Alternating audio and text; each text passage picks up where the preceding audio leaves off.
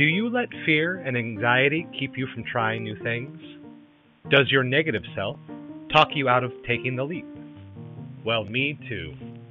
Hi, my name is Jason Malone, and I'm bringing you a new podcast called First Timers.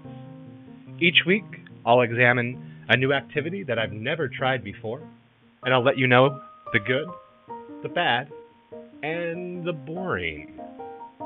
Please tune in. Should be a great time, and hopefully, each week we learn a little bit more about ourselves, what we fear, and the ways we can overcome those fears. Hope you enjoy.